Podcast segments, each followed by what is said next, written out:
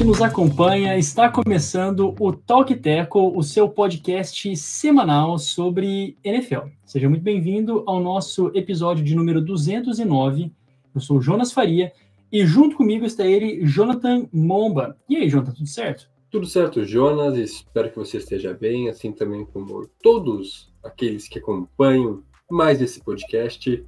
Já vou me desculpando previamente por qualquer coisa, estou um pouco resfriado, então acho que deu para perceber um pouco pela minha voz, ela mudou um pouco a tonalidade. Também qualquer espirro ou algo do tipo. É isso, né? Não é fácil viver no Brasil, né? Com essas mudanças climáticas e. Eu, eu realmente respeito demais. Agora, quem vive o Brasil não é para amadores, né? Realmente é, é uma coisa de louco. Lá, na, lá em Rio Preto tá fazendo 40 graus também. Cara, 40 graus lá em Rio Preto é uma coisa assim, absurda, absurda. Nem o recruta aguentaria, nem o recruta aguentaria o calor de, de Rio Preto. Olha que, cara, fez quase isso aqui também. Acho que fez no final de semana, tipo 38, 39. E agora tô de casaco. Nossa senhora. Misericórdia. Assim, ó, realmente se protejam e a gente entende as suas desculpas. Tenho certeza que quem está nos escutando também vai entender a situação e até se solidarizar, solidarizar, solidarizar acho que é isso aí, né? Solidarizar com você, Jonathan. E seguimos. Se precisar espirrar, espirre sem medo de ser feliz. Se conseguir, nos diga qual é é a ideia do Talk Teco.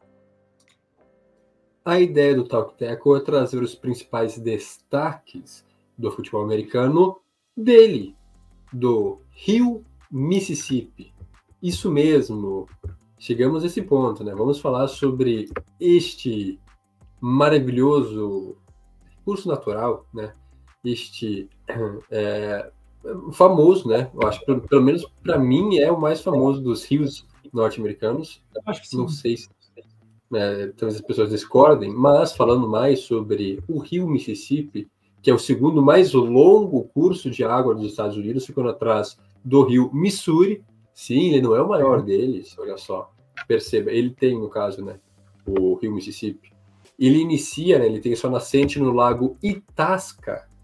Olha só, Itasca que fica lá no estado de Minnesota. Olha só, não, não, não se origina é, no Mississippi. Né? Ele, ele nasce no Minnesota, passa por Wisconsin, Iowa, Illinois, Missouri, Kentucky, Arkansas, Tennessee, até chegar ao Mississippi. Depois ele ainda passa, faz uma rápida pausa, né? Uma pausa não, né? Uma parada em Louisiana e aí sim ele deságua no Golfo do México. Então fica aqui essa curiosidade geográfica. O rio Mississippi que passa por uma dúzia de estados até chegar no Mississippi, mas como a gente comentava também né, antes do podcast, o melhor nome, o nome mais difícil de se escrever é esse, então por isso da razão de se chamar de Rio Mississippi, que é muito simples, é só você dobrar todas as consoantes e acrescentar i entre elas, né, intercalar, né, a letra i. Aí você vai acertar o Mississippi, caso você precise escrever um dia é, na sua vida esse nome. Porque eu escreveria né, Rio Mississippi, mas Fica de não, não, vai que você vai para um programa de soletrano, né? Vai que você vai para uma, uma, competição de soletrano. Tá aí o macete do Jonathan Momba, pô. Achei muito, achei muito bom, porque se me perguntasse agora de bate-pronto soletra, eu não ia saber. Você agora se falando, muito bem. Agora eu sei. Que momento. Então tá aí, né? Realmente um, um, um grande rio. Eu não sei se. É, a gente não tem nenhum. Não sei se o, o, o Rio Amazonas ele, ele é grande assim em comprimento. Agora não me pergunte, é, é muita especificidade geográfica, mas é como se fosse o Rio Amazonas, só que do, dos Estados Unidos, né? De tão grande, de tão acho importante para todos esses é, estados, né? Enfim. Eu, eu, ia falar, mas aí eu fiquei com, com receio. Eu ando muito ressabiado. Agora, assim, trazendo. Ele não é só do tamanho do Mississippi, ele é muito maior. O Rio Amazonas para quem não sabe, tem aquela discussão até né, de qual que é o maior rio do mundo. E o Rio Amazonas, na verdade, é o segundo maior deles, fica atrás do Nilo, só que em.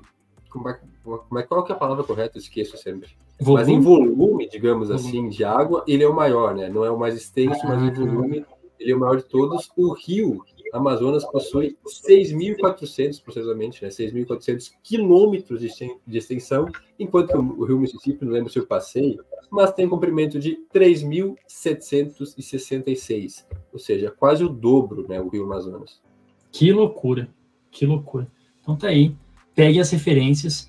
Não esqueçam que isso é pergunta de Enem, embora já tenha passado, né? Esperamos que se você fez o Enem e está nos escutando tenha ido bem, né? Torcemos por você. E mais alguma consideração, Jonathan? Não, chega de rios. Chega de rios.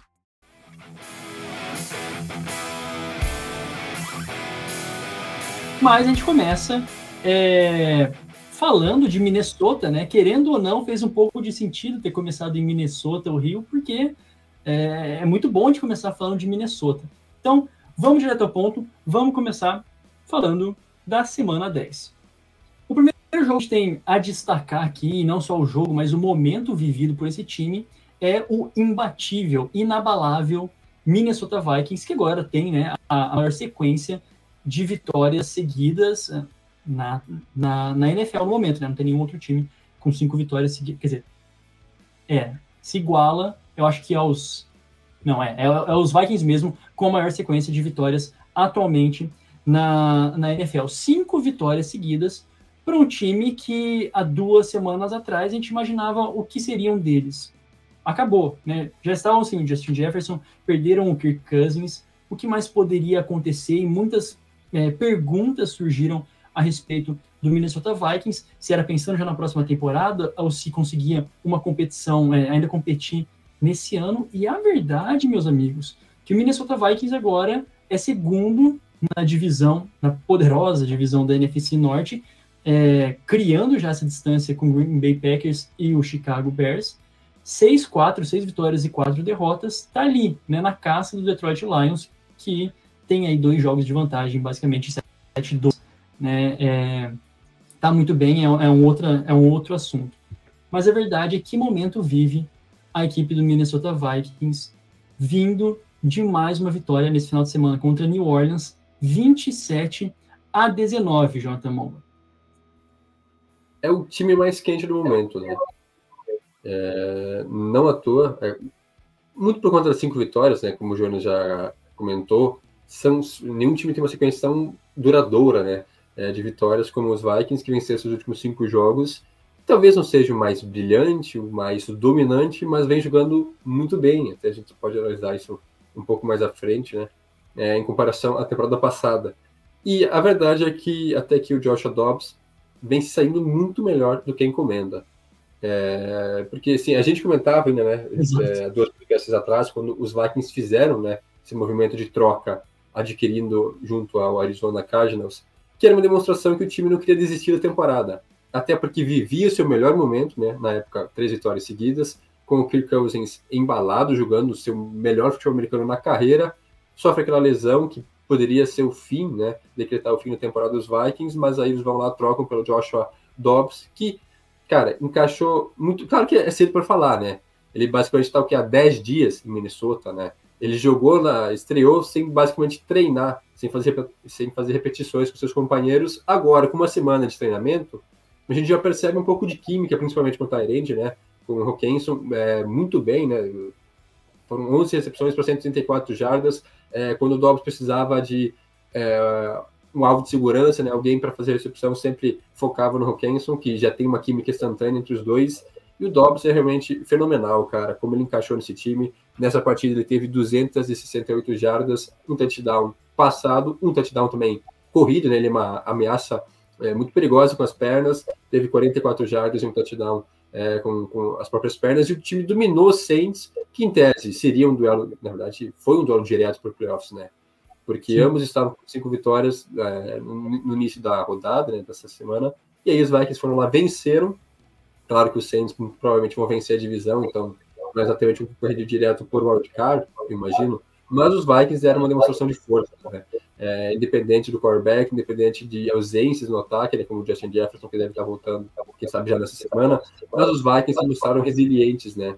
Como o próprio título já diz, inabalável, apesar de todas as dificuldades enfrentadas, o time parece viver o seu melhor momento na temporada. Muitos méritos do desse, dessa da técnica, né? Porque assim, essa capacidade de traduzir para o Joshua Dobbs em dois jogos, né? Claro, também méritos dele de inteligência, ele tem todos os méritos de assimilar tudo isso muito rápido, né?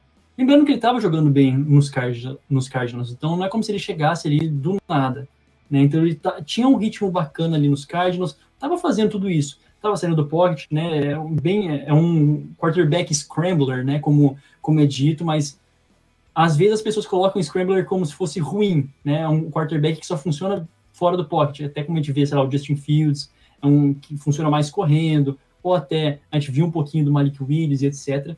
Só que falando falando sobre o, essa, a comissão do, dos Vikings, muito capazes de traduzir isso para o Joshua Dobbs, né? Em duas semanas, como a gente disse, menos de duas semanas ainda, ele não completou um jogo ainda com os Vikings, né? Esse é o ponto. Não, tipo, não conseguiu, ainda não teve dois jogos, na verdade, não teve dois jogos completos pelo Vikings ainda.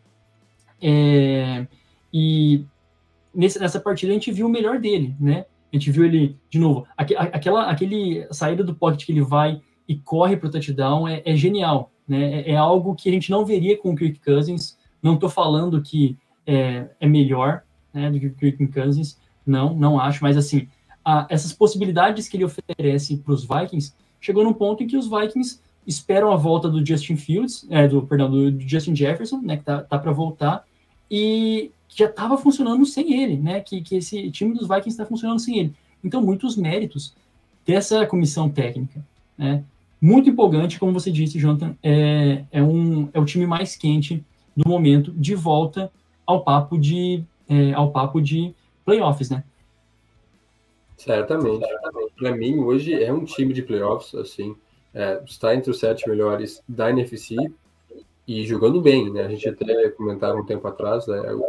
eu, eu, cheguei a comentar sobre isso, que talvez os Vikings, é, ainda na época do, do Kirk Cousins, estejam jogando melhor do que no temporada passada, apesar de ter um recorde bastante inferior. É, o futebol apresentado é, a forma como atuava, desempenhava, era melhor do que o ano passado. Então, é, é um pouco surpreendente como as coisas aconteceram, até porque o time começa mal a temporada, né? Inicia com um 4, né? E aí agora são cinco vitórias seguidas, se recuperando. Mas isso, claro, é, eu acho que o maior responsável por isso é o Kevin O'Connell, fazendo um grande trabalho. É, na sua primeira temporada ele teve que foi 13-4, né? Muito criticado, né? Porque os Vikings eram mentira, venciam jogos, mas era por uma posse, é, vários problemas. Chegou nos playoffs e perdeu já logo no wildcard, porém conseguiu levar o time nos playoffs com uma campanha boa, né, de 13 vitórias. Agora, apesar do mau início, consegue superar todas essas, essas adversidades e monta um time competitivo. Claro que aí entram várias questões, né? É, mérito também para a defesa, que vem numa melhora, né, uma subjetiva melhora. Nesse último jogo contra o Saints, teve duas interceptações, três sacks então, a defesa dos Vikings está sendo muito mais. É, tendo um papel mais importante, né? Sendo mais efetiva, pressionando principalmente o quarterback. Melhorou muito nesse, é, nessa parte aí. Claro, com, é, tem é, bons nomes também. Não, não, mudou muito, na verdade, em relação ao ano passado, né? É, no setor defensivo, né? Porque já tem veteranos, a maioria deles, né? Como, por exemplo, o Daniel Hunter, o Harrison Smith, caras que já estão bastante tempo lá em Minnesota. Porém, é, que voltaram a jogar bem, como também alguns jogadores jovens, é, conseguindo mais desempenhar um papel mais importante agora, ganhando mais espaço. Então a defesa dos Vikings melhora bastante em relação ao ano passado. O ataque continua produzindo em alto nível, é, agora, né, é, principalmente com o Kirk Cousins, mas agora com o Josh Dobbs também, não se sentiu essa queda de rendimento. E sim, a, a forma como ele encontra outros recebedores, né, é, depois a, da perda do Justin Jefferson, isso que é o mais impressionante. São cinco vitórias seguidas sem o Justin Jefferson, sem o seu principal jogador, sua referência do ataque. Então é, é basicamente inimaginável né, que isso fosse acontecer, com, claro, com Jordan Edison, o calouro, surgindo muito bem né, nos primeiros jogos sem ele, marcando touchdowns, conseguindo bons jogos. O Hawkinson se tornou, hoje diria que é o melhor talento da liga. Nessa temporada, para mim, acho que não tem ninguém jogando melhor que ele, o Travis Kelsey. Tem um desempenho, um papel tão importante para sua equipe, com, colocando números assim, né? É, também, né? estatísticas. Então, outros recebedores também, né? O, o Powell, o, o Madison, tá, o running back também recebendo passe muitas vezes, apesar de que o jogo terrestre ainda é um, um problema, né? Pode evoluir mais, pode se desenvolver. Mas o fato é que o ataque dos Vikings soube sobreviver soube contornar essas dificuldades, perder seu quarterback, seu principal recebedor e consegue colocar pontos no placar, enquanto que a defesa também mostra uma grande evolução, como eu disse, tirando o jogo né, recentemente contra os Falcons, que tomou bastante ponto até do ataque de Atlanta, que vem com várias dificuldades, mas contra os Saints foram 19 pontos permitidos, contra os Packers 10, venceu os Niners sofrendo 17, então a defesa tem contribuído bastante, né? É, possibilitando que o ataque não precise marcar tantos pontos assim para vencer jogos, então parece um time muito mais equilibrado do que no, no ano passado e mais experiente, né? É, apesar de que não mudou tantas peças, como eu disse, mas é um time mais experiente e que consegue lidar com situações é, que ano passado sofreria.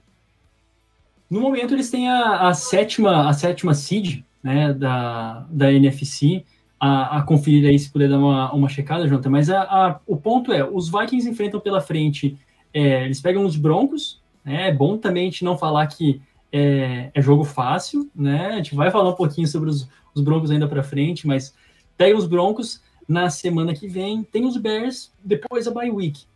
Raiders, Bengals, Lions, Packers e fecham com os Lions. Então temos dois jogos ainda com os Lions pela frente e dependendo se, se as coisas continuarem acontecendo dessa forma para os Vikings, os Lions derem alguma derrapada, difícil, mas possível, né? Por que não falar, assim, o título da divisão também está em aberto, né? Tá muito cedo para falar em qualquer coisa ainda, dado essa, essa mudança de clima é, do Minnesota Vikings. Mais alguma coisa, Jonathan, complementar desse é, do Vaicão da Massa? Não, acho que é por aí, até a tabela, né, o calendário até o final da temporada, é razoavelmente fácil, né? É, vai ter os dois duelos ainda contra os Lions, né? Já comentando sobre a briga pela, pelo título de divisão né, da, NFC, da NFC Norte. Tem dois jogos ainda contra Detroit, tem ainda Packers também. Agora, mas os próximos jogos são contra Broncos, no horário nobre, vai ser um jogo bem interessante, a gente vai comentar mais para frente. Bears, que em tese é um jogo para vencer, Raiders também, e aí enfrenta alguns times mais difíceis na reta final, mas se manter o que a gente está vendo né, nesses últimos, nos últimos cinco jogos, eu acho totalmente plausível que os Vikings estejam nos playoffs e, dependendo da situação, até, como disse, mais otimista em relação ao ano passado, né? Um time que passa pelo menos mais confiança, né? Apesar de talvez não tenha os mesmos resultados, né? As mesmas vitórias, mas que passa mais confiança para o seu torcedor. Agora vamos falar um pouquinho dos Browns, né? Que tiveram um baita de um jogo contra os Ravens de virada uma divisão, uma divisão que a gente, a gente falou já dos Browns na, na semana passada, já falamos da EFC Norte também, né? Então a gente está batendo na tecla dessa EFC Norte e semana após semana as coisas vão acontecendo. E o meu destaque para esse jogo especificamente era como a gente colocava a equipe dos Ravens como a mais segura de todas, né? Com o melhor time, etc. E toma uma virada para os Browns, que no primeiro tempo foi assim, pediu para perder, a gente olhava para o Deshaun Watson, parecia o Deshaun Watson atual, basicamente. Só que chegou no segundo tempo, o Deshaun Watson jogou a moda Deshaun Watson dos Texans, né? Ou pelo menos alguns é, é, lampejos, né? não é que jogou da, da, da, melhor maneira possível, mas alguns lampejos do, assim, de quão bom ele era há alguns anos atrás.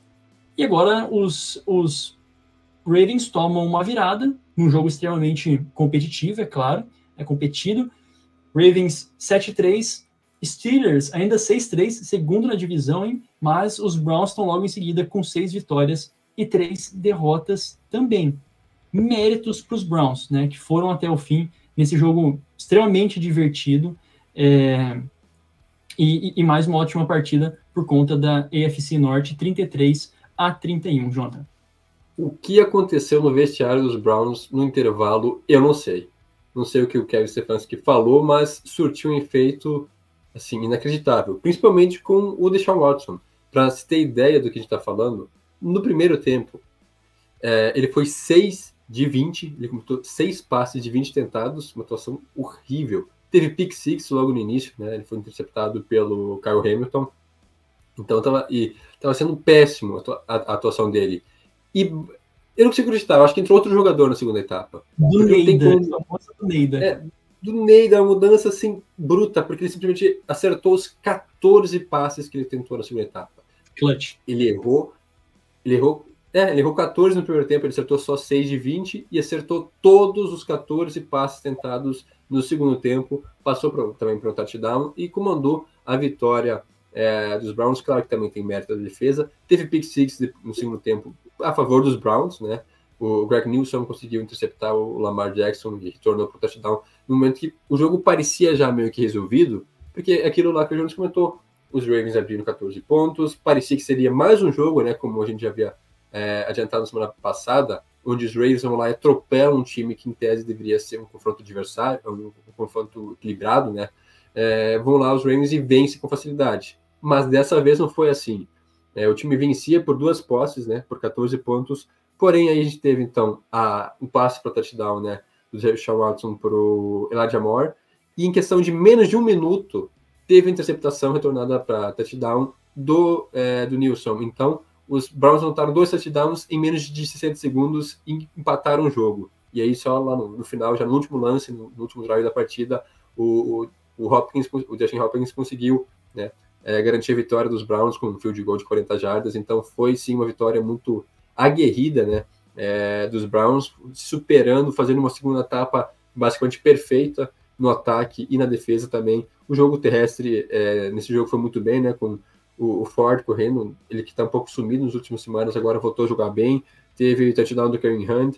Então, o, e o ataque aéreo deu amostras de melhora, né? Agora, como, como, como comentei, com Michel Watson jogando bem na segunda etapa, pelo menos a primeira foi para se esquecer, a segunda foi de manual, né? Basicamente, o que deve ser feito. E, mas eu ainda acho que o grande mérito fica com a defesa, que conseguiu parar o ataque de Lamar Jackson e companhia e aí é um, um baque, né? Para os Ravens, que agora a divisão, a divisão fica ainda mais aberta, ainda mais equilibrada do que antes, porque lembrando que Baltimore tem um jogo a mais, está 7-3, ainda vai ter a sua bye, enquanto que Browns e Steelers estão 6-3, então se vencerem esse jogo a menos que eles possuem, igualam o número de, de pontos, né?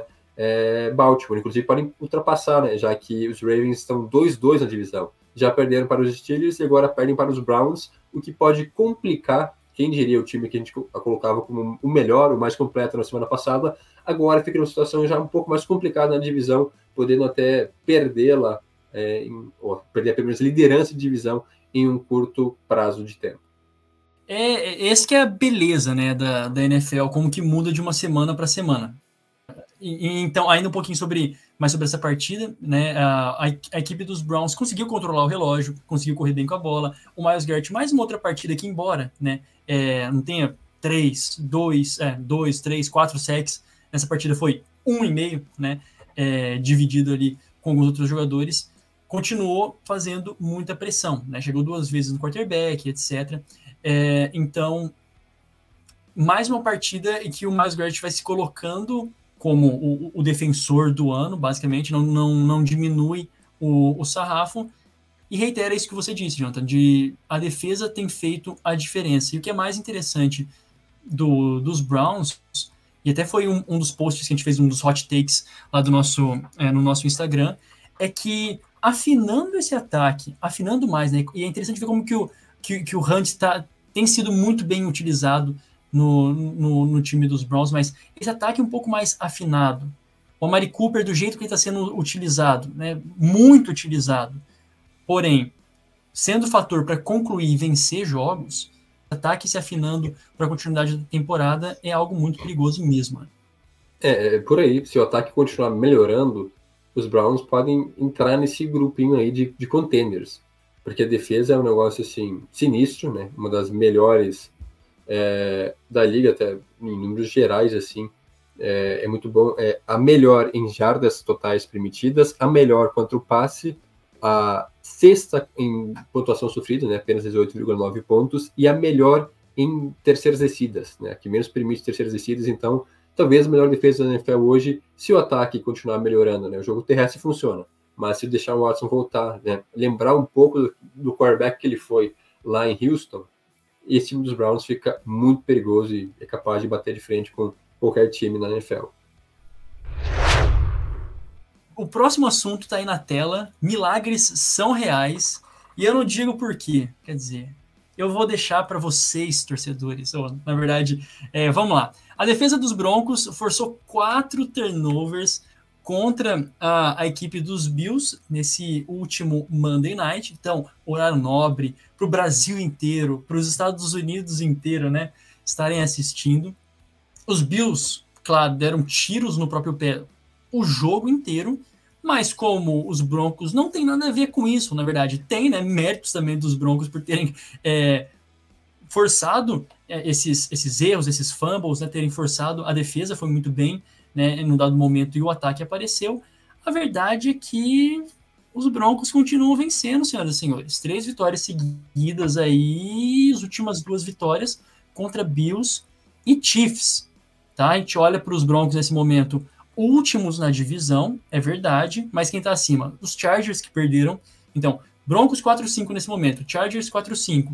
Raiders 5-5, mas é aquele negócio, né? Então, vem também de duas vitórias seguidas, enquanto os Chiefs tiveram a semana de bye, voltam nessa semana, mas com sete vitórias e duas derrotas. Nada está perdido em Denver, né, Jonathan? Nada está perdido para a equipe dos Broncos depois desse jogo, assim, extremamente é, feliz para Russell Wilson, finalmente, né? Até dando algumas demonstrações do antigo Russell Wilson. É, vamos por partes. Eu acho que esse jogo, essa vitória, né, contra os Bills, joga uma pá de cal em cima das narrativas envolvendo o draft, né, em Denver, de ah, talvez buscar um quarterback, seja, eu acho que assim, o, Caleb já era, o Drake May também, é, que são os principais prospectos né, nessa classe, então eu, eu tinha minhas dúvidas também, mesmo que o Broncos fosse mal, que iria atrás de quarterback no draft, né, eu acho bem possível que fosse em projetar outra parte, linha ofensiva, defesa, e por aí vai. Agora, sobre esse jogo, eu discordo um pouco dessa nominação aí de milagre, porque não acho que tenha sido um milagre. É, vencer esse Bills aí passa longe de ser milagre, né? Porque o time tá, tá feia a coisa, cara. Você tá diminuindo o feito, Jonathan. Você tá diminuindo o feito. Mas eu concordo, tá? De, demitiram até o Dorsey hoje, né? Na terça-feira a gente tá gravando, então não tá bom o clima. Voltando para você, perdão, um parênteses. A coisa tá feia pros Bills, cara. Essa é a verdade, né? Não, não tá jogando tudo aquilo. Os Giants quase ganharam nos Bills. E os Giants são possivelmente o pior time da NFL hoje. Uhum. é, vamos falar de draft logo mais, der tempo, né? A gente vai ver na, na pele quem são os piores times, né? Mas é. é. é então, e é isso. O, o, o, que é mais impressionante é essa evolução da defesa.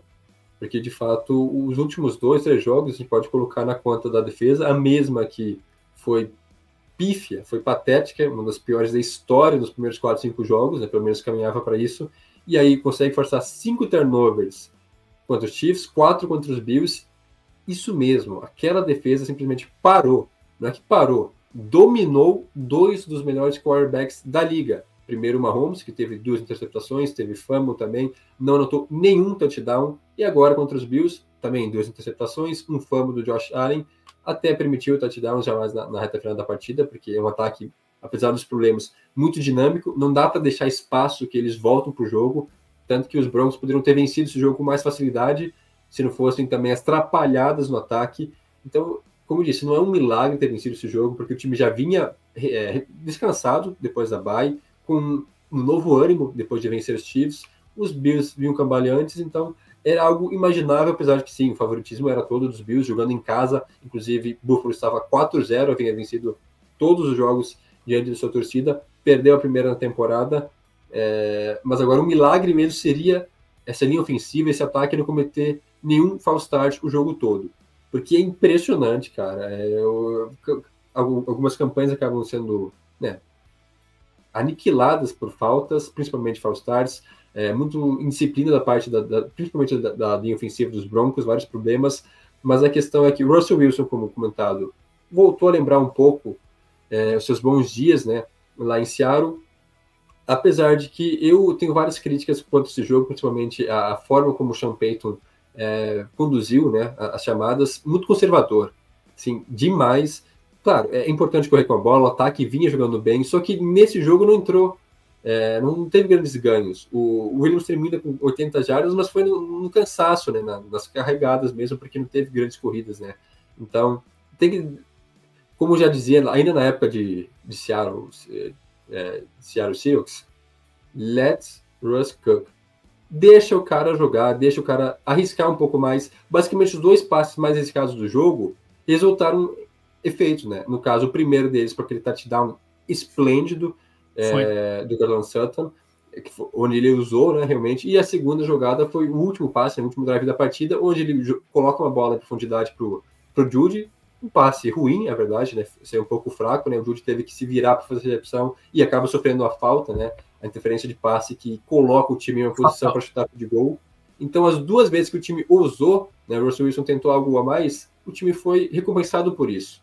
É, porque, assim, basicamente é muito previsível o, as jogadas do Broncos. É corrida, se não passe para trás, né, para uma screen, na linha de scrimmage. Assim, para o jogador ganhar jardas depois, não é que passa para frente, sabe? Então, é, dá para usar, dá para mudar um pouco mais esse, esse é, o playbook do, dos Broncos, porque nesse jogo venceu, mas muito também pelos erros cometidos por, pelos Bills, não só por turnovers, mas também por faltas, né, na reta final, duas faltas que acabaram basicamente né, garantindo a vitória dos Broncos, que fez o possível para perder, convenhamos, né. Perdeu os dois extra points, um porque a bola foi no poste, e a outra porque não consigo entender essa chamada, é o time está o jogo está empatado, 15 a 15, você consegue uma baita campanha, gastando relógio, cansando o adversário, nota touchdown, e na, na hora de converter o extra point, você decide fazer um fake no extra point, onde seu punter barra holder corre com a bola e quase sofre um fumble. Assim, é para matar o torcedor no coração. Não tem por que tentar um negócio desses numa situação, né? Nessa, nessa altura da partida. Era só chutar o field goal, ou field goal, o extra point. Não tinha para que arriscar isso. Então, são várias escolhas, é, várias chamadas bem questionáveis por parte do Sean Payton, mas concordo que o Russell Wilson foi muito bem nesse jogo, apesar de não chegar às 200 jardas, tem passado menos e tem resultado em bons. É, né, tem conseguido bons resultados com isso, né, vitórias nas últimas semanas.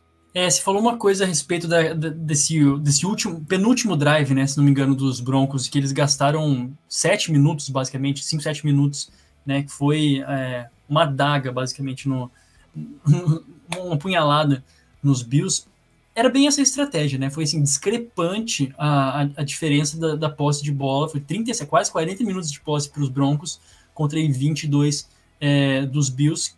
Foi o que você disse, né, Jonathan? Não dá para dar margem para Josh Allen, que mesmo errando, é uma bolada que ele dá no meio do campo para o Dalton Kincaid, é uma bola que dá no meio do campo para o Stephon Diggs, pronto, já estão na, é, na end zone novamente e consegue pontuar o jogo foi bem apertado. Né? Eles passaram no final, é, justamente por não ter querido, é, terem perdido a, a, chance do extra point, né?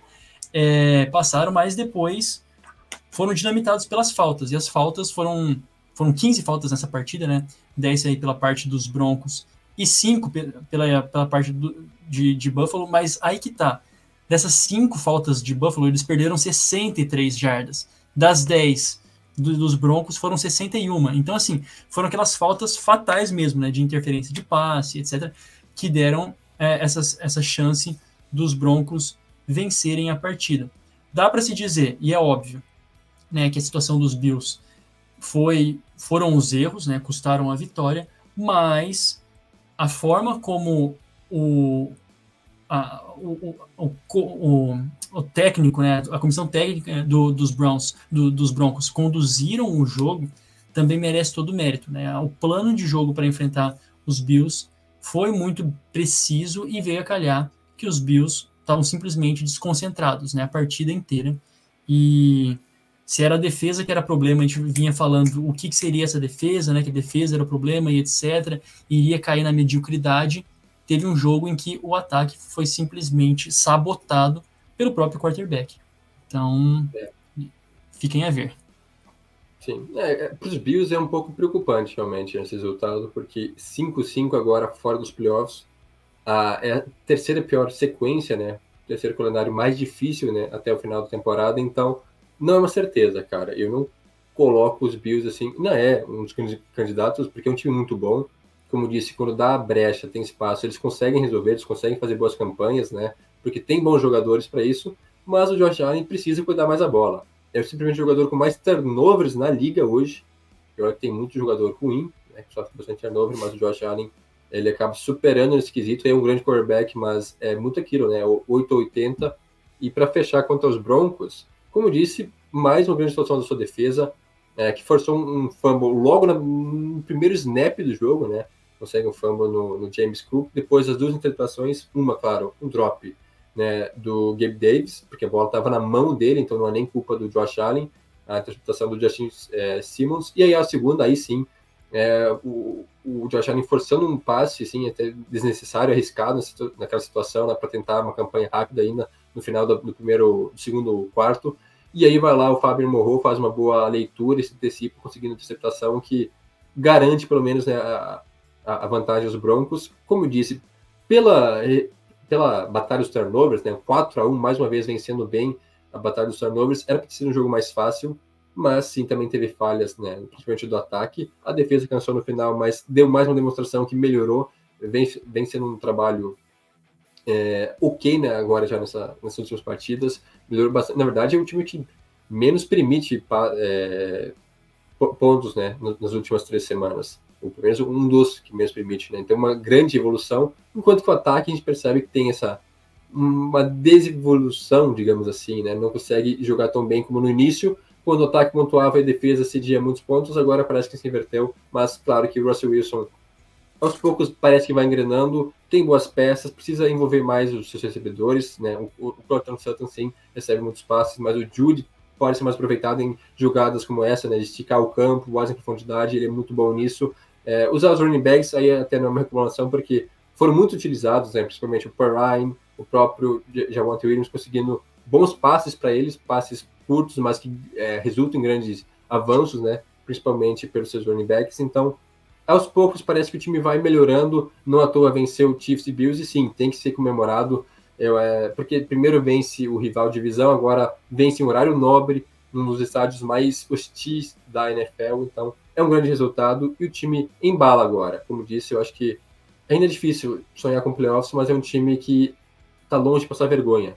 É esse Broncos que eu acho que todo mundo imaginava, né, esperava no início da temporada, um time que era capaz de bater grandes times é, e vem fazendo isso, né? Não é que foi na sorte. Sim, contou, na verdade, com azar, com incompetência dos Bills, mas não foi sorte dos Broncos, foi merecimento nesse caso, né? Principalmente pela, pelo bom primeiro tempo da defesa, pelo ataque aparecendo em momentos cruciais então é um time que aos poucos vai dando uns flashes do que pode ser, do que poderia ser esse time do Denver Broncos.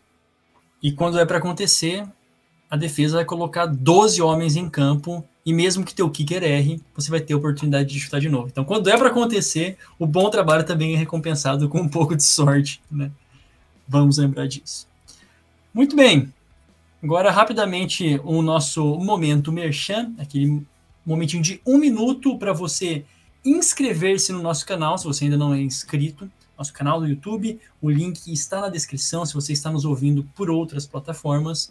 Mas antes de chegar lá, também temos Instagram e X, ou o Twitter, né, o antigo Twitter, arroba Talkteco, nas duas redes sociais.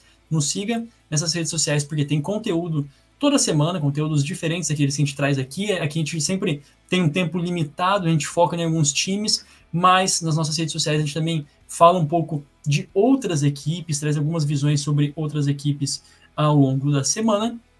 E, além disso, se você já se inscreveu no nosso canal, já está curtindo e participando das nossas lives semanais, você também pode nos ouvir na sua plataforma de áudio preferida, seja no Spotify, no Apple Podcasts, Amazon Music, tanto faz. Você pode nos escutar por lá também.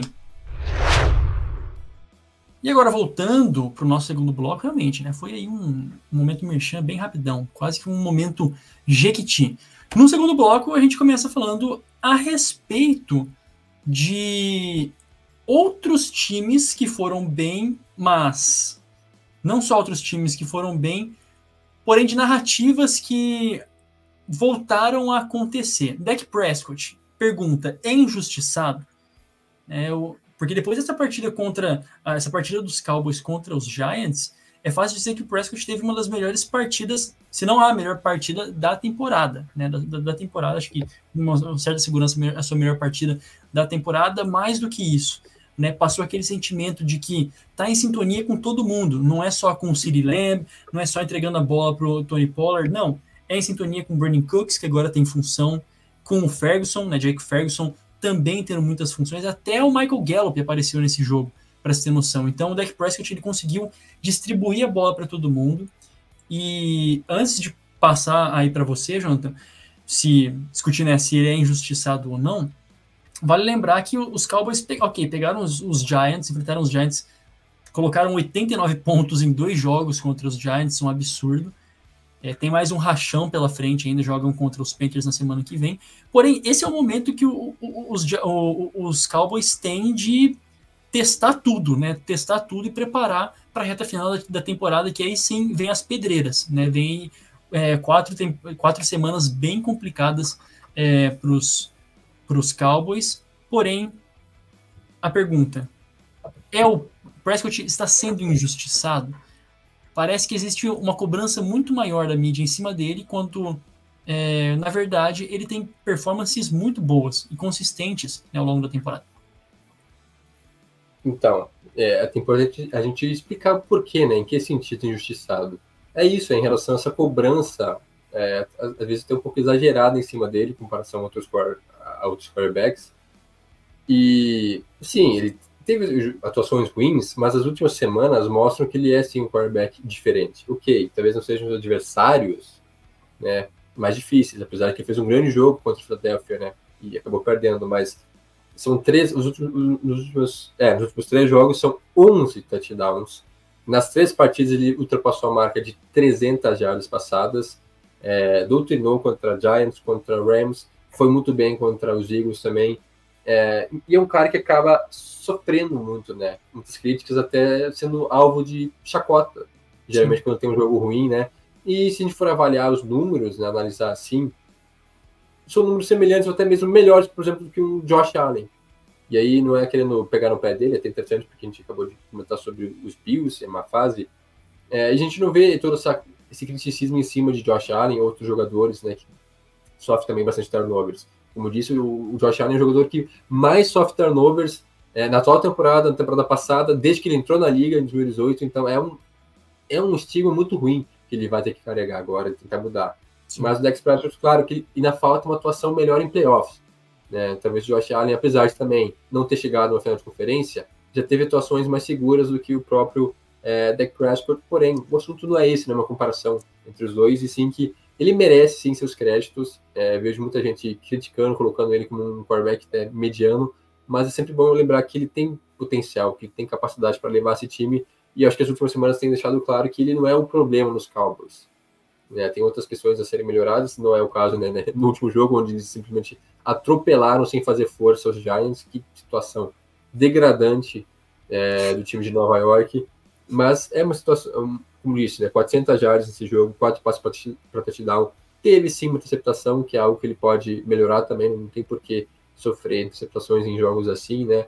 É, mas até ele foi poupado no final, né? Entrou o, o, o Fuller Rush, o Cooper Rush, teve uma, uma chance também ali, conseguiu ser interceptado, inclusive, né, nos poucos passos que ele tentou em campo. Mas eu acho que o Dak Prescott tem é, atuado bem depois daquele jogo né, ruim contra os Niners, melhorou. Parece que ele realmente colocou na cabeça que precisa mudar e vem acontecendo. Veremos, né, como disse, é só esperar agora jogos mais complicados nessa sequência aí de final de temporada que vai ser bastante complicada, né, contra Seahawks, Eagles, Bills. Aí sim a gente vai ver o que realmente Dak Prescott é capaz, e por números, só dizendo, se manter essa fase boa aí, até é capaz de brigar por MVP, porque números ele tem, ele tem colocado, né? A questão é só agora resultados e a mídia parar também um pouco de perseguir o quarterback dos Cowboys. Para mim isso fica muito claro quando tava 35 a 7, assim, o jogo tava lá no terceiro quarto, acabando no terceiro quarto, e aí tem uma hora que o, o Dexter Lawrence vem assim babando no pescoço dele. E ele solta uma bomba para o Brandon Cooks. Ele leva uma paulada do, é, do Dexter Lawrence, tá? E assim, ele completa o, o passe é, e dá tudo certo. E lembrando que o jogo inteiro, mesmo jogando tal, com a, contra talvez a pior equipe do momento na, na NFL, correu bem, completou a vários passes, ativou todo mundo, como eu disse, né? Conseguiu alimentar todos os seus receivers, basicamente. E é uma pergunta genuína, né? Até a gente vai falar sobre mais uma pessoa aqui, mais um outro quarterback logo em seguida, mas agora, no momento, tem algum outro quarterback jogando melhor do que o Dak, o Prescott tem jogado nessas últimas três semanas? Talvez Stroud, né? Tá jogando muito bem também, mas nesse nível de performance que o ataque dos, dos uh, Cowboys estão conseguindo mostrar né, semana após semana, muito se deve sim a Dak Prescott. Então tá bom. Né? Ao meu ponto, no meu ponto de vista, é bom que uh, os críticos deem uma acessada, né? Daquela respirada, porque não, não é isso. Pode ser que não seja elite, ok, né? Não seja elite e tal, mas ele é bem mais acima da média, né? Ele pode oferecer muito mais é, do que os críticos diz que ele oferece. E até, já que falamos sobre ele, né, CJ Stroud é pergunta também, calouro do ano ou MVP? É, o último MVP calouro foi Jim Brown, é, Jim Brown, a, lo, a long time ago. É, eu vou pegar certinho um ano que foi isso, quando foi, né, como disse, calouro. Mas chegou no momento, senhoras e senhores, que CJ Stroud, jogo após jogo, mostra uma frieza ou um processamento de, de veterano, né? Não é mais nem, ó, oh, tá dando certo, é sorte, não. É, é uma frieza de veterano que o, o CJ, CJ Stroud tem conseguido colocar né, nos seus jogos e os Texans estão muito bem, obrigado, né? Indo de, assim, vento em popa, essa, essa é a expressão, né? É, chegando até os playoffs, né? Um, uma vaga nos playoffs agora já não é nada surpreendente, pensando aí numa EFC Sul é, meio bamboleante, sem muito o que pensar. E aí vem aí a pergunta: MVP? Né, CJ já dá para pensar em MVP? Não sei para você, Jonathan. Para mim, ainda falta um pouquinho mais. Né? Tem alguns outros nomes aí mas ele já, sabe assim, quando você vê aquela luzinha, quando você está dirigindo, você vê aquela luzinha lá, né, no fundo, tá chegando, né, nessa conversa, semana após semana, é, se colocou nessa, nesse discurso, mas ainda falta um pouco mais. Esse é o famoso momento empolgou do podcast. é, mas eu acho que eu até vi realmente narrativas, né, colocando o TJ Trout na briga para o MVP. E não é um absurdo, se a gente for avaliar os números dele, tá lá, é, acho que é o segundo quarterback com mais jardas na liga. É, Isso, só tá, tá atrás do Sam Howell, hein? Quem diria? É, atrás de Sam bizarro. Howell. Mas é, são touchdowns, ok, teve, sofreu sua segunda interceptação na temporada, né? Ainda assim é, é o melhor quarterback na liga nesse quesito, mas é, é isso, né? A, a tranquilidade dele, a frieza, é, a liderança que ele tem nesse time é impressionante, né? Novamente, é, teve passe para touchdown, teve um touchdown terrestre também e uma campanha é, já também no two minute warning para mais uma vitória, né? Mais um game winning drive muito bem conduzido pelo C.D. Stroud, agora contra os Bengals, os Bengals que estavam embalados, a gente comentava sobre, na semana passada sobre Joey Burrow, sobre os Bengals, agora vai. O que acontece? Pega o Texans, vai lá, é, Houston e vence. E como disse, até aqui todas as vitórias de Houston basicamente são contra times bons times com campanhas positivas, times que estavam em boa fase e acabaram sendo derrotados pelo CJ Stroud e companhia. Excelente trabalho de, de, de Mick Ryans, CJ Stroud, é, os outros jogadores de ataque também sendo muito bem utilizados. O Noah Brown teve mais um jogo muito bom. Então, esse time ainda falta muita coisa, mas, cara, imagina só. Os Texans conseguirem para os playoffs já na sua primeira temporada, né? A primeira temporada do CJ Stroud seria algo épico. Claro que MVP é, é, sonhar muito alto, é, dá para desenvolver algumas questões ainda, tem jogadores mais preparados do que ele, mas pelo que a gente já vê nessas atuações do Stroud, é, se o time continuar fazendo bons drafts, é, uma boa gerência né, também na, na free agents, porque é, é, um time que tem bastante cap, cara, não é nada demais imaginar esse time sendo contender em duas temporadas. Assim, é, se disse... Stroud, porque parece que encontrar seu quarterback se Exato. um bom time em volta dele, como eu disse, é, o céu é o limite. Você disse que faltam uh, algumas outras peças, né? Mas não faltando quarterback, poxa, já é um assim, é aquilo que todo time basicamente quer, né? Que faltem outras peças, mas que não faltem, mas que não falte um quarterback e um bom pass rush, que inclusive, né? Uh, uh, os Texans também estão melhorando nesse quesito, então é, é empolgante. E MVP é um prêmio de semana, né? Basicamente é um prêmio que semana após semana muda a conversa. CJ Stroud ainda tem alguns bons jogos pela frente e mantendo essa performance, por que não? É, colocando o um nome lá entre os favoritos, mesmo que não ganhe, já é algo assim para lá de histórico. E é claro que calor ofensivo do ano já é. Né? Próximo assunto aqui, vamos falar um pouquinho sobre coisa ruim. Né? A gente falou no começo sobre os times que. É, um pouquinho sobre o draft, né? Demos ali uma pincelada, mas agora a gente consegue se debruçar um pouco mais sobre o assunto, porque os Patriots estão assim, no fundo do poço. Né? É, rumo a pique 1, e por falar em pique 1, rapidamente, né? A gente tem Bears com a pique 1 no momento, via Panthers, né? Ah, depois a gente tem ah, o Giants, que momento. Patriots tem a, a pick número 3, depois Cardinals e Bears novamente. Semana 10, essa é a configuração do, do draft das cinco primeiras picks do ano que vem.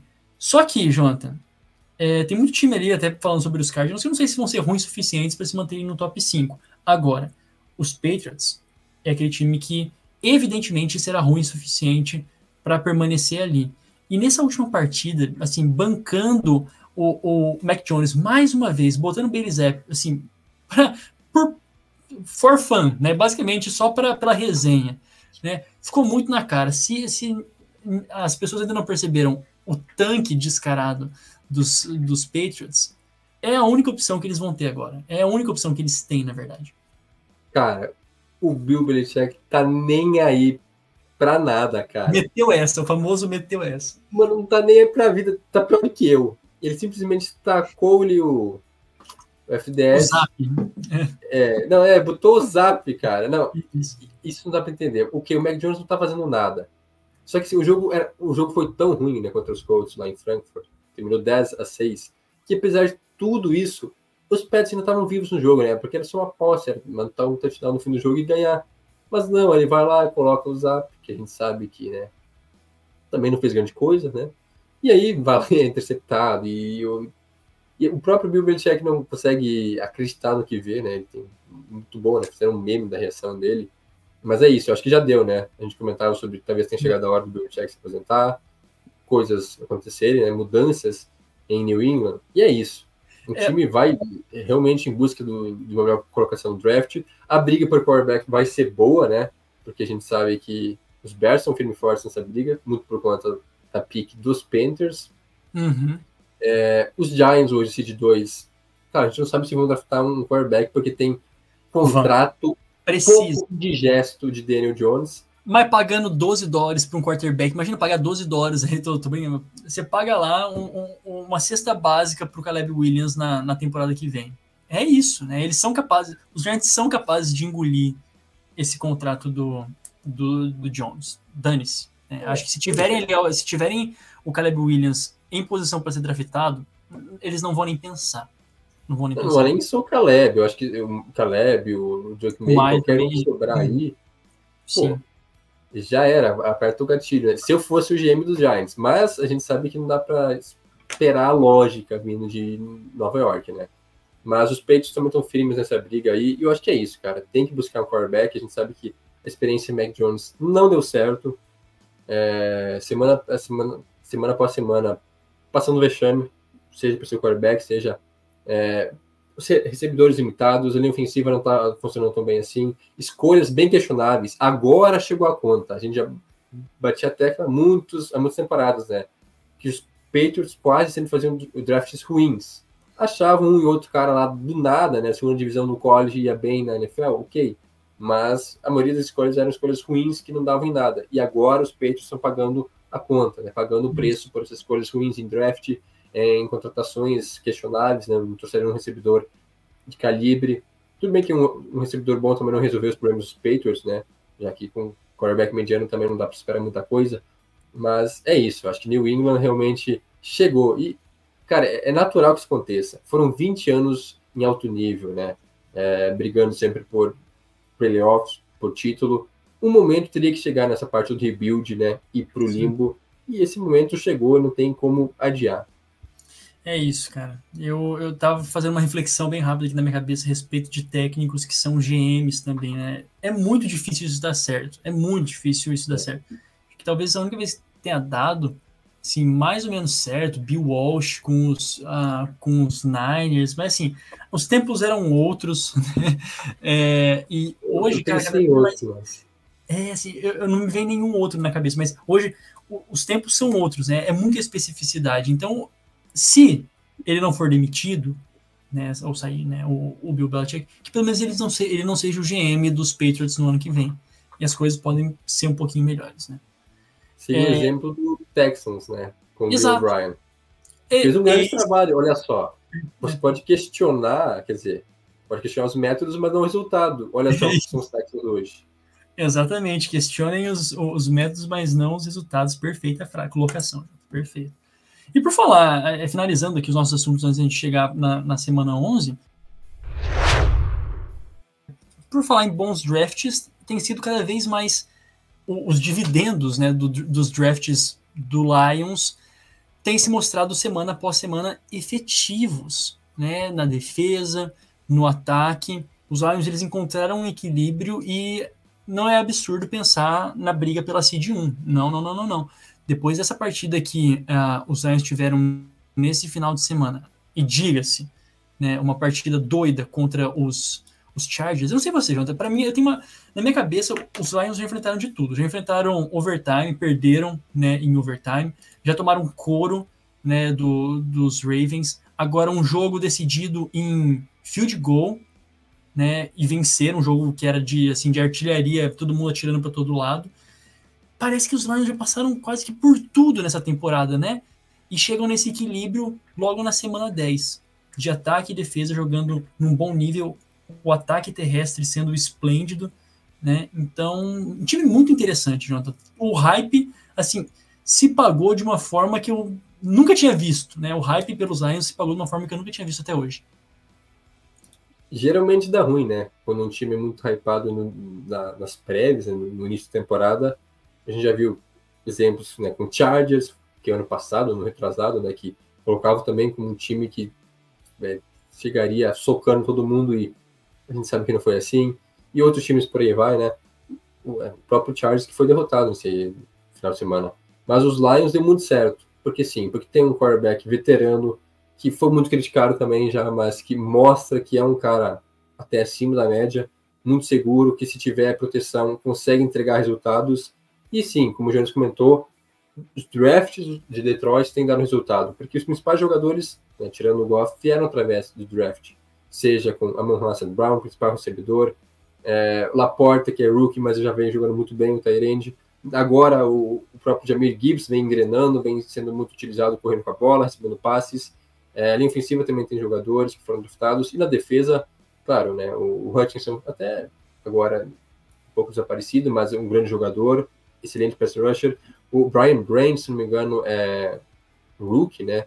O jogador uhum. secundário, né? O Branch vem jogando muito bem, vem sendo um destaque é, a nível de liga mesmo. E por que eu coloco os Lions é, brigando até por uma seed 1? Que hoje são apenas um jogo de Filadélfia, né? Eagles estão 8-1, os Lions 7-2. E o calendário de Detroit é bem fácil, né? Comparado aos seus adversários diretos, digamos assim. Porque terão, né, depois dessa vitória dos Chargers, tem pela frente Bears e Packers, ok, duelos divisionais contra rivais, mas hoje os Lions são anos luz à frente. Depois tem Saints, Bears de novo, tem Broncos. O time mais difícil que vai enfrentar até o final, é, além dos dois confrontos contra os Vikings, que podem ser interessantes, são os Cowboys. Sim. Ou seja, o time realmente que a gente olha assim, hoje coloca como um contender, um time que pode brigar por Super Bowl, por playoffs, são os Cowboys tirando eles, o restante é time bom para mediano, ruim.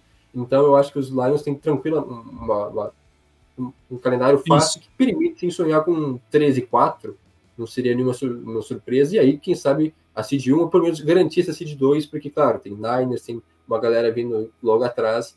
Então, e é bom que os Lions garantam é, uma seed mais alta para ou conseguir a bye, ou então um confronto mais fácil em playoffs, porque esse time está dando graça, né? Tá dando vontade de assistir, porque realmente está muito bem.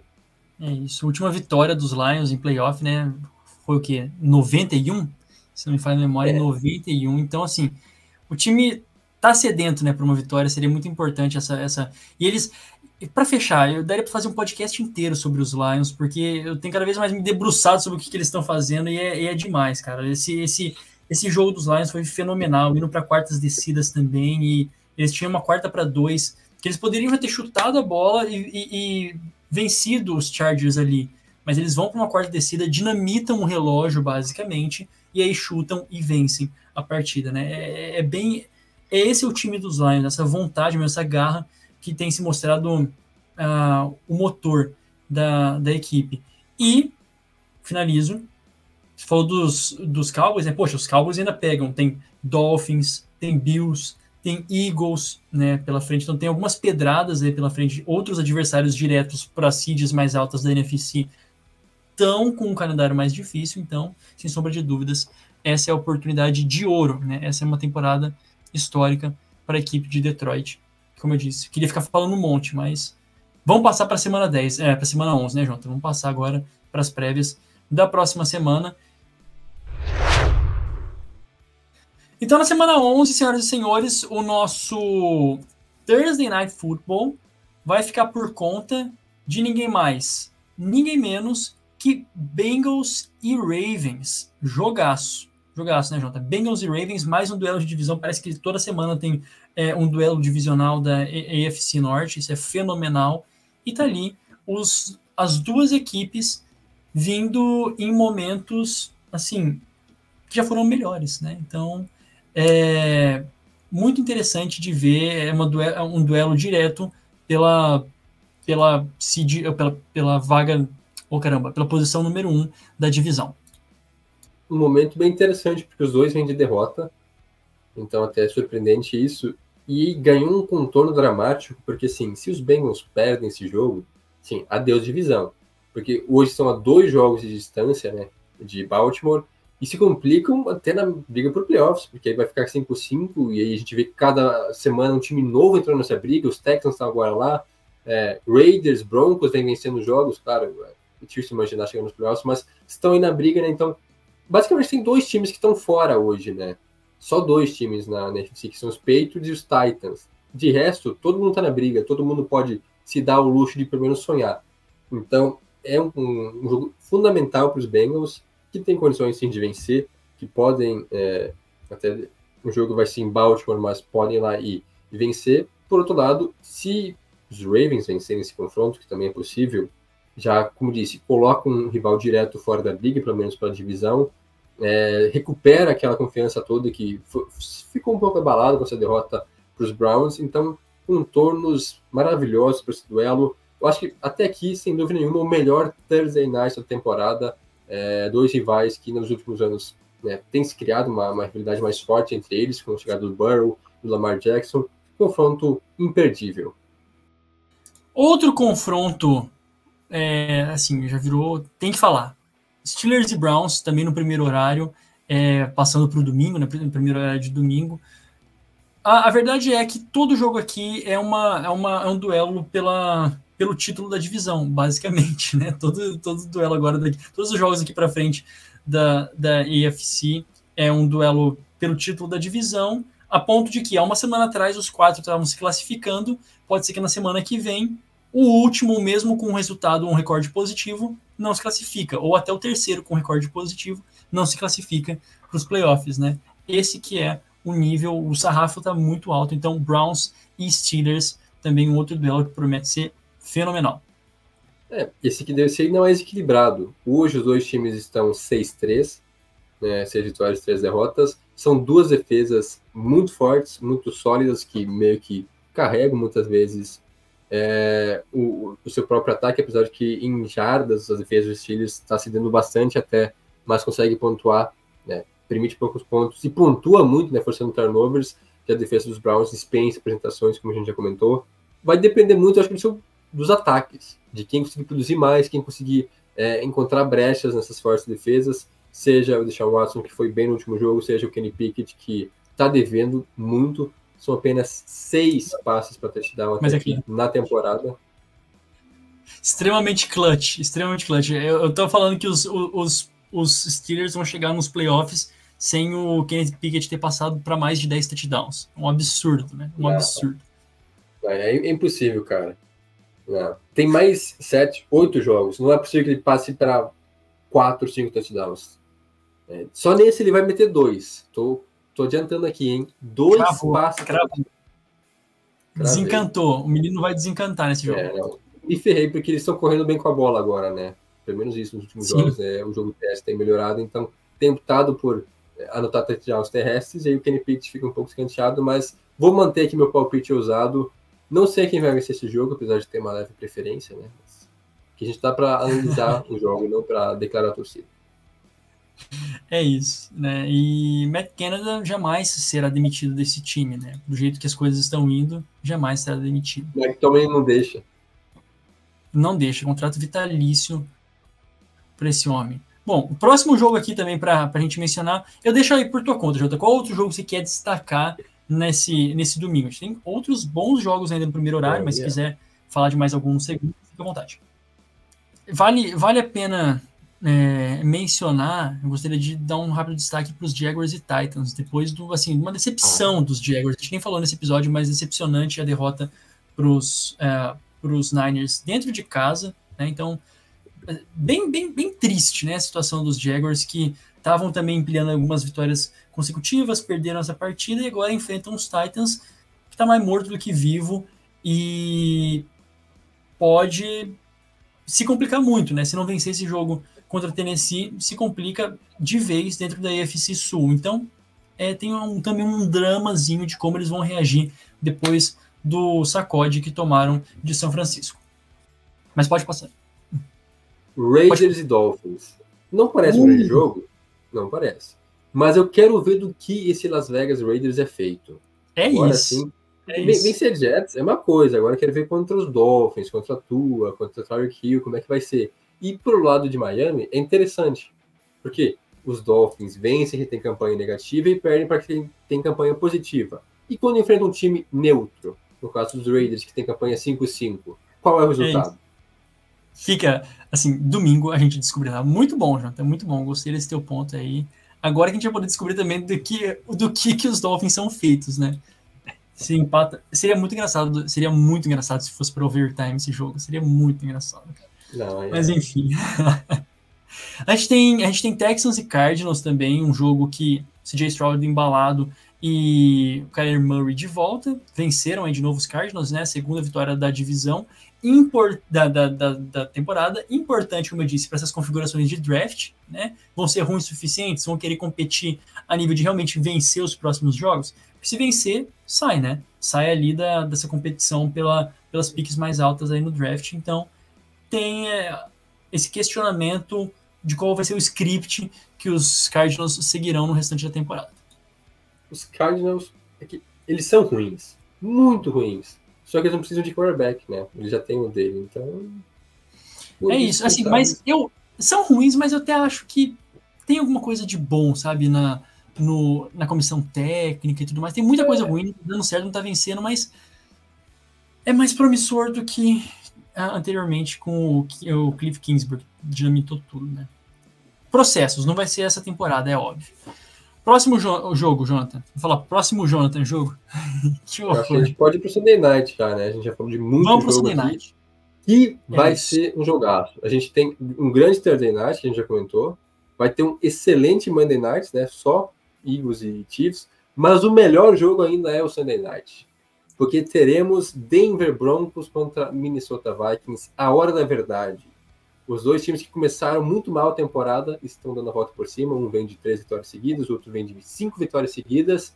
E é isso, cara. E o, só para mandar um recado para nossa fiel ouvinte, Amanda, Isso. que diz que eu sou muito pessimista, que falta fé. Sabe o que aconteceu a última vez que os Broncos venceram os Chiefs em temporada regular, Jonas? 2015. Peraí, os Broncos venceram os Chiefs. É, foi. É. Em 2015. Aqui. Em 2015, sabe o que aconteceu? Sabe a última vez que os Broncos forçaram quatro ou mais turnovers, né? nove turnovers em dois jogos seguidos em temporada regular, que aconteceu agora Chiefs contra Chiefs e Bills? 98. Sabe o que aconteceu em 98, Jonas? Não sei. No Super Bowl? Vikings e Broncos? Não, foi, foi Broncos e Packers, que é quase, né? Mas é quase. o último jogo, inclusive, o último jogo do maior jogador da história dos Broncos, né? Da lenda, John Elway. Então, olha aí, coincidências, será? Acho que não. Ou é será que é um destino, é um final do destino dizendo que essa temporada pode nos surpreender? O script, senhores, o script, os caras que escreveram o script dessa temporada tá pegando fogo, cara. O papelzinho e a caneta pegando fogo, realmente. Quem disse que seria uma boa ideia, acertou, né? Chegar na, na, na 11 semana da NFL com Broncos e Vikings. Quem disse que isso era uma boa ideia, acertou, porque temos um jogo muito maneiro. E o Monday Night é aquilo que o Jonathan já disse. Poderia ser o Sunday Night também, né? Eagles e Chiefs, um, mais do que premium, basicamente, esse jogo né, um, uma reedição do Super Bowl, então estaremos lá assistindo essa, quer dizer, não não presencialmente, né? Não vamos confundir. Estaremos ah, a todos tá. nós aqui, estaremos. Eu, olha o coração até errou as batidas, mas estaremos aqui assistindo esse, esse jogo porque é fenomenal. Né? É aquele, aquela partida que a gente vai ver também. Tá, e aí, o que essas equipes vão fazer pré Thanksgiving, porque a gente fala que chegou no Thanksgiving as coisas realmente ficam é, para valer, né? O futebol começa na, na NFL para valer reta final. Então, não dá para assim ficar falando que é importante esse jogo, é chover no molhado. Sim. É, reedição do último Super Bowl, é, Seed 1 da FC contra Seed 1 da NFC. É, é, um duelo imperdível, cara. Jalen Hurts versus Pat Mahomes, duas defesas muito fortes. Então, cara, N, N ingredientes para essa partida. É, veremos, espero não me decepcionar, né? Porque realmente a expectativa está ó, lá em cima com esse duelo. Inclusive, todos os jogos de prime time eu acho que vão ser bons nesse, nessa semana, né? Vamos então. É isso aí. Finalmente, né? A NFL acertou depois de nos premiar com Jets e Raiders. Acho que a gente passou já desse, desse momento, né? De Giants em, Super, em, em Giants e Jets em prime time, né? Raiders. A gente está passando essa fase. Tá. Agora as coisas melhoram. Né? Agora é o vinho melhor né, que sobrou para a reta final dessa temporada. Mais alguma coisa, Jonathan? Não, não, vamos ficar por aqui. Vamos ficar por aqui. E melhoras para você, meu amigo. Antes de a gente encerrar aqui, melhoras para você, da sua saúde. O Tocoiteco vai ficar, o Talkiteco vai ficando por aqui. Não se esqueça de nos seguir no Instagram e no X, arroba Talkiteco, nas duas redes sociais. O nosso Facebook é facebook.com barra talkteco. Siga também os nossos perfis pessoais, o meu arroba Jonas Faria no Instagram, Jonas Faria underline no X. E o seu, Jonathan Momba? Arroba Jonathan Momba. Muito obrigado a você que nos acompanhou até agora. A gente volta na próxima semana com mais um episódio do Talk Tackle NFL. Tchau, tchau.